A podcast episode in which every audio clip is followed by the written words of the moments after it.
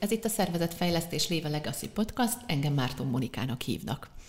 Ebben az adásban egy kolléganőmmel fogok beszélgetni Szabó Piroskával, aki szervezetfejlesztő, tréner, coach és mentálhigiénés szakember. Szia Piroska! Sziasztok! Egy olyan témát hoztunk nektek, amiről korábban már tulajdonképpen beszélgettünk. Ha emlékeztek rá, volt egy adásunk, ami a mentális jólétről szólt, amit talán valahogy úgy definiáltunk, hogy nehéz időkben hogyan legyünk jól, és hogy ez a mentális jólét fogalom, ez nagyon sok mindent takar, nagyon sok összetevője van.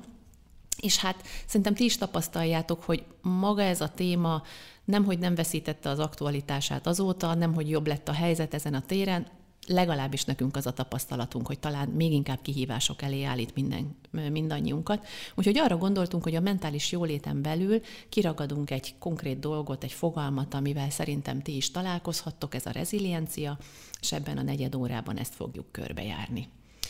Piroska, mondasz arról, hogy ez a fogalom egyáltalán mit jelent? Ha röviden szeretném definiálni, akkor azt mondanám, hogy rugalmas ellenálló képesség, de hogy inkább élnék egy hasonlattal, és ennek kapcsán meg egy kérdéssel rögtön akár feléd is, Monika, meg a hallgatók felé is érdemes gondolkodni, hogy mondjuk egy vihar esetén mi, mi az, amit erősebbnek gondoltok, egy tölgyfát vagy egy nádat? Mónika? Mind a kettő mellett lennének érveim, mert hogy az egyik uh-huh. stabil, nagyon jól állja a vihart, a másiknak meg valószínűleg abban van erőssége, hogy elhajlik, és aztán visszaáll. Igen, erről szól a reziliencia pontosan. És hogyha meg egy másik hasonlat, akkor egy kejfej Jancsi. Az, amit hogyha kibillentenek az egyensúlyából, akár jobbra, akár balra, egyszer vissza tud találni. És tartottunk felsővezetőknek nemrégében tréninget, és ott az egyik résztvevő azt mondta, hogy mi, mi lenne, ha vitorlás hajónak gondolnánk a rezilienciát, mert hogy azt is tépázza a szél, a víz, a vihar, jönnek külső hatások, de mégiscsak egyszer csak megtalálja azt az optimumot, amin tud működni. Szóval, hogy ez a reziliencia, alkalmazkodunk a külvilág és akár a sok hatásokhoz, amik érnek minket, és aztán utána a pszichis működésünk ugyanúgy megtalálja a stabilitást. És amikor valamilyen új fogalommal találkozik az ember, vagy egy új kompetenciáról hall, akkor jogosan merül fel a kérdés, hogy vajon ez örökletes, vagy tanulható, ha ilyen reziliensnek születek, akkor szerencsés vagyok, de hogy bármit tudok ezzel, akár felnőttként munkahelyen kezdeni. Szóval mit mond erről a szakirodalom? Tanulható, vagy öröklött dolog ez? Ez is egy nagyon jogos kérdés, és hogy a, az is felmerülhet, hogy ez most divat, hogy beszéljünk a rezilienciáról, vagy hogy ez valóságos jelenség. És persze, hogy vannak nyilván trendek, de hogy a rezilienciával kapcsolatban 50 éve már ugyanígy létező fogalom volt. Fiatalabb dolog. Uh-huh. Csak hogy máshogy, máshogy nevezték uh-huh. ezt, de hogy elérkeztünk abba az időszakba, és hogy ezt tapasztaljuk a saját bőrünkön, hogy nagyon sok kihívás, krízis ér minket, és hogy egyik krízis akár következik a másik után, a megoldó technikáim nagyon kimerülnek, vagy én magam is nagyon kimerülök, és hogy ezért érdemes azzal foglalkozni, hogy mit tudok ezzel kezdeni de hogy alapvetően genetikailag ez azért meghatározott. Születünk valamivel, de hozzátesz a környezet is. Uh-huh. Mit látok anyutól, aputól otthon? Hogy szoktunk étkezni? Mennyit mozgok? Ez hogy épül be a kultúrámba? És aztán a jó vagy rossz hír, hogy van felelősségünk felnőttként, és ez tanulható, edzhető. Ugyanúgy, mint az izmaink, ugyanígy a reziliencia képességünk is. Uh-huh. Ha jól tudom, ez egy összetett képesség. Tehát, hogy akire azt mondjuk, hogy ő egy reziliensen működő ember, az több mindent tud. Mi mindent tud ő? Olyan sok mindent csinál, amikor valaki reziliensen működik. Az első, ami, ami szerintem érdekes lehet megfontolása, az, hogy nem, a rá, nem rágódik a múltom. Van, van egy történet, amikor két szerzetes megy a, a templomba, és a pataknál találkozik egy fiatal hölgyel, és a, a patak megáradt, és érzi azt, hogy nehezen tud átkelni. Az egyik szerzetes nem tétovázik, a karjába fogja, és átviszi ezt a fiatal hölgyet a patakon. A másik szerzetes csak figyel, figyel, és este, amikor lefekszenek, megkérdezi a szer- másik szerzetestől, hogy te ezt hogy gondoltad, hát miért nem csinálhatunk, hogy a karunkba kapunk valakit, egy hölgyet, és hogy aztán azt magunkhoz is öleljük és segítünk neki. És aztán azt válaszolja a szerzetes, hogy látod, te még mindig cipeled, én már rég letettem azt a hölgyet. Oh. Aha. hogy hajlamosak vagyunk így, mint hogyha magolnánk a nehézségeket, uh-huh. akár a munkába, akár a magánéletbe, és hogy megállni, és elgondolni, hogy mi az, ami épít, mi az, ami hasznomra uh-huh. volt eddig. Uh-huh. És akkor aztán a, ezeket megtanulni, a tanulságokat, a saját erőforrásokat ebből felfedezni, és valahogy így uh-huh. tovább indulni uh-huh. a hétköznapokban. Szóval az egyik dolog, amit tud csinálni, hogy nem rágódik a múlton, levonja a konzekvenciákat, konzekvenciákat, azokat beépíti jövőbeli dolgokba, de nem terheli magát mentálisan olyan dolgok kapcsán, ami már tulajdonképpen megtörtént, és már nincsen rá hatása. Mit csinál még, aki reziliens? Reális célokat tűz ki. Uh-huh. És hogy a célok meg azért nagyon fontosak, mert hogy, hogy tudjam, hogy miért kelek fel reggel az ágyból. Uh-huh néha jó, ha vannak világmegváltó céljaim, de hogy ezek a realista célok a, mindenképpen tudnak nekem erőforrásul szolgálni, hogy ezt meg is tudom csinálni. Aha. Lehet nagyon nagy szobásokba gondolkodni, de hogyha nincsenek pici célok, amiben akár mint egy gyors siker, azt érzem, hogy tudok hatni, meg tudom valósítani, amit meghatározok magamnak, akkor sokkal nehezebb. Nem, nem mindig érdemes nagy maratonokba, érdemes elfogadni azt is, hogy sprintekkel jelen lenni. Uh-huh. Ez mhm. is fontos. Uh-huh. Oké. Okay. Ne rágódjunk a múlton, legyenek c- reális céljaink, amiben megélhetjük a sikerélményt. Mi van még? Legyünk optimisták. Legyünk optimisták. Azt hogy kell csinálni nehéz Jó, időkben? Ugye? És hogy ez meg nem a sziruppal leöntött Aha. hurrá optimizmus nagyon nagy a különbség a között, hogy mindenre azt mondom, hogy fú, de jó minden, és, és hogy még el is várom a környezetemtől vezetőként akár, hogy ezt el is higgyék. Uh-huh. Nehéz ez. A realista, optimista a, olyan ember, aki meg tudja különböztetni azt, hogy ez elérhető valóságos, de nem csak a rosszat látom. Uh-huh. Uh-huh. Ez a félig van a pohár, vagy félig üres, uh-huh. vagy uh-huh. félig tele, félig uh-huh. üres. Uh-huh. Valami Tehát, ilyesmi. hogy erősítsük azt a képességünket, hogy nehéz helyzetekben is vegyük észre azt, ami jó, vagy amiből tanulhatunk, vagy ami jó tapasztalat, és ne csak a negatív oldalát lássuk. Igen, mert hogy az emberi agyunk evolúciósan nagyon oda van kondicionálva, hogy a negatív dolgokat uh-huh. vagy a veszélyeket vegyük uh-huh. észre.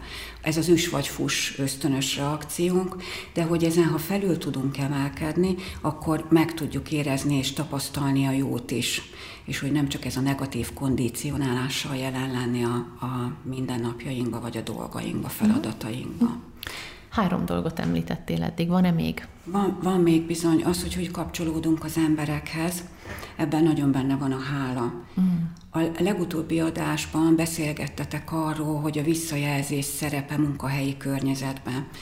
És ez benne van ám a magánéletünkben is, hogy ki tudjuk-e fejezni azt, hogy valakit, valakinek valamiért hálásak vagyunk, vagy azt érezzük, hogy megköszönhető az a dolog. Uh-huh. És ezek lehetnek pici apróságok is, nem kell világ megváltani ahhoz, hogy azt visszajelezzem a másiknak, mert hogy, hogy dolgokat is akkor tudunk nagyon értékelni, amikor elveszítjük. Uh-huh. Hogy nem érdemes ezt megvárni. Uh-huh kicsi statisztika, ami félelmetes mm. statisztika, hogy amit otthon 100%-ban megköszönünk, azt lehet, hogy munkahelyi környezetben csak 15%-ba visszük át. Munkavállalók 35%-a mondja azt, hogy a vezetője soha nem ad neki pozitív visszajelzést. Igen, egyébként erről talán pont egy közös tréningünkön, ezen a reziliencia tréningünkön, amikor beszéltünk, és emlékszel, ott az egyik vezető hozta azt föl, hogy az ő főnöke sosem köszöni meg és fejezi ki a háláját, mert hát azt mondja, hogy hát ezért járunk dolgozni, ezért kapom a fizetésem. Tehát, hogy van egy ilyen attitűd, hogy mit köszöngessek azon, hogyha valaki elvégzi a munkáját, hiszen ez a dolga. Igen. És hogy a, akár egyébként a mostani munkahelyi környezet, az, hogy hibriden dolgozunk, uh-huh. ezt még jobban előhozhatja kockázati tényezőként, hogy keveset találkozunk személyesen, és ha igen, akkor nagyon ilyen feladatfókuszban vagyunk. Igen, igen. feladatokon keresztül kapcsolódunk. Igen, Aha. és hogy milyen jó lenne például, ha már online felület, megtalálni azt, hogy csinálni ilyen köszönöm falat, uh-huh. vagy sikereink falat, uh-huh. ahol meg tudjuk mutatni azt, hogy mit értünk el, és ezt kinek, vagy hogyan köszönhetjük egymásnak, csoportnak, csapatnak. Uh-huh. Hm. És ezek nem, egy, nem nagy dolgok. Nem nagy dolgok. Nem nagy dolgok. Van-e még valami, ami támogatja a rezilienciát? A fókuszban tartás, hogy hova figyelek, és mire irányítom a figyelmemet. A másodpercenként 11 millió bit információ jön az agyunkhoz, és 40 bitet tudunk megdolgozni, Azt a berendezni. Uh-huh és azt hiszük, hogy nekünk ilyen multitaskingba kell lenni, hogy egyik információt nyomjam a másik után. 35%-ban veszítem el a hatékonyságomat, ha folyamatosan egyszerre több dologba zizegek, és megérezzük annak a feszültségét is, hogy úristen, még ezt is meg kell csinálnom, de még ha ezzel kész vagyok, akkor nem tudok megállni, mert még ez a feladat is jön, ezzel is, ezzel is, ezzel is foglalkozni kell, és hogy ez hoz egy óriási stresszt. Mm-hmm. Milyen érdekes, amit most mondasz, mert hogy jó pár évvel ezelőtt például, ha visszaemlékszem, és most már nagyon régen nem néztem álláshirdetéseket, de például az, hogy multitaskingra képes munkatársakat keresünk, ez egy ilyen alap alap elvárás volt, hogy képes legyen egyszerre több dologgal mm. foglalkozni, és hogy alapvetően az ember agya nem képes egyszerre több dologgal foglalkozni. Akinek az volt a megélése, hogy ő ilyen multitaskingban ügyes, az tulajdonképpen gyorsan tudott kontextust váltani. Gyorsan tudta az egyik feladat után csinálni a másikat, de sose tudunk egyszerre két dolgot csinálni jó minőségben, ha jól hallom. Igen, és ez kapcsolódik is az a reziliencia képességünk következő pontjához, hogy használjuk a képességeinket, mm. azokat, amikben erősek vagyunk és az se jó, hogyha folyton komfortzónán kívül vagyunk, ezt is sokat halljuk mostanában mondhatnánk, hogy ez is nagyon divatos kifejezés, hogy tedd magad komfortzónán kívülre. Ott van a tanulás, ott, ott van a fejlődés. A, igen, de hogyha folyton ott vagyunk, és nincs pihenés, ha állandóan diszkomfortosnak érezzük magunkat, nagyon ki lehet fáradni. De ugyanígy el lehet fáradni akkor is, hogyha nem használom ki a kapacitásomat. Uh-huh. És mert hogy a, a komfortzónán kívüliség hoz egy stresszt és ha nincs az a mennyiségű stressz, akkor vagyok ilyen unott, apatikus, és azt érzem, hogy nincs kihívás. Na ilyenkor kell egy kicsit megkeresni azt, hogy mi az, ami már hoz nekem tanulást.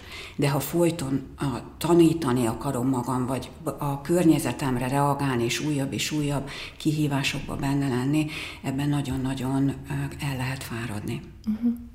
Oké, okay. van-e még? Ami még nagyon hasznos lehet, hogy a problémáimat hogyan kezelem. Megnézem-e azt, hogy tanít valamire engem, vagy pedig feladom, és azt mondom, hogy ezzel nem vagyok képes megbírkózni. Uh-huh. Érdemes erőforrás listát csinálni magamnak. Régen ezt hogy tudtam megcsinálni, ha volt már hasonló szituációm, és mi az, amit ebben a helyzetben ebből tudok kamatoztatni, áthúzni. És innentől kezdve van egy olyan muníció, ami segíthet engem a, a krízises pillanatokban. Okay. És aztán egy fontos üzenet jutott eszembe, hogy azt hiszük, hogy a rezilienciát úgy tudjuk jól kezelni, hogyha mindig minden ilyen nagyon egyenesen megy az uh-huh. életünkbe. A rossz hírem az, hogy a reziliencia akkor edzhető, ha vannak mélypontjaink. És hogyha ha van lent, akkor onnantól kezdve fogom tudni visszalökni magam azáltal, hogy megtanulom azt, hogy a lentben is vagyok képes kompetensen működni. Uh-huh. Akkor az edzőterem az az, hogy bátran belemegyünk olyan helyzetekbe, ami uh-huh. kihívást jelent, és tulajdonképpen ott edződik a mi rezilienciánk. Szembenézünk a félelmeinkkel. Szembenézünk a félelmeinkkel. Ugye nem véletlen hoztuk ezt a témát, mert hogy így az ügyfeleinktől a megkereséseknek egy jelentős hányada szól arról, hogy szeretném, hogyha a munkatársaim, vagy én magam, vagy a vezetői csapatunk reziliens legyen vagy reziliensebb legyen, hogy hogy van ennek most így helye, vagy, vagy mit tudunk kezdeni egy szervezeti kontextusban, mert szerintem, ahogy így hallgatnak minket, azt úgy könnyű elképzelni, hogy, hogy, hogy magánemberként, ha vállalok ebben kapcsolatban felelősséget, akkor mi mindent csinálok, de hogy ennek hogy van helye a munkahelyen? Több, több aspektusa itt van. Szóval, hogy, hogy munkahely és a csapatban egyének vannak egyrésztről, másrésztről a csapatokat vezetők irányítanak. Ha mi magunk nem vagyunk jól, akkor nem tud a csapatunk sem jól lenni. Erre is egy hasonlatot hadd mondjak. A repülőgépen, hogyha baj van, akkor az, az, az a mondás, hogy a maszkot először magadra tett fel, és csak utána a, akár a közvetlen hozzátartozódra vagy gyerekedre. És hogy ez elő, először lehet, hogy félelmetesnek, vagy, vagy hidegnek, vagy ridegnek tűnhet. Mm. De hát hogy tudok segíteni, hogyha magamért nem tudok egyrésztről felelni, és én nem vagyok stabil és ez munkahelyi környezetben ugyanígy fontos. Ha egy vezető folyton magával van elfoglalva, mert nincs jól, azt érzi, hogy, hogy a környezeti kihívások meghaladják a képességeit, vagy csak folyton a számokat és a teljesítményt hozni, el fog fáradni, és a csapata is fáradt lesz. Másrésztről meg ahhoz, hogy produktívak, egészséges, termelékenyek tudjunk lenni, ahhoz nagyon benne van az egyéni felelősség, és hogy az egyénnel való jól bánásmód. Uh-huh. Hogyha így egyetlen dolgot kellene itt lassan vég, lezárva ezt a beszélgetést javasolni, vagy így a hallgatók batyújába betenni, mint, mint egy ilyen jó tanács, akkor az mi lenne neked? Az, hogy, hogy dolgozzunk a reziliencián, lehet rajta, úgy is, hogy sokat olvasunk, sokat tanulunk, sokat járunk tréningre, de úgy is, hogy ezeket elkezdjük kipróbálni. Mi az, ami nekem bejön? Mi az, ami az én csapatomnak jól működik? Ezt csak akkor tudjuk meg, ha csináljuk. Oké, hát figyelj Piroska, szerintem ezt a beszélgetést csak abba hagyni lehet, de befejezni nem. Mi lenne, hogyha legközelebb valami hasonló témával, ha nem is pont ugyanezzel, de valami hasonló témával folytatnánk? Benne vagyok, köszi. Oké, köszönjük szépen, hogy itt voltatok, sziasztok! Sziasztok!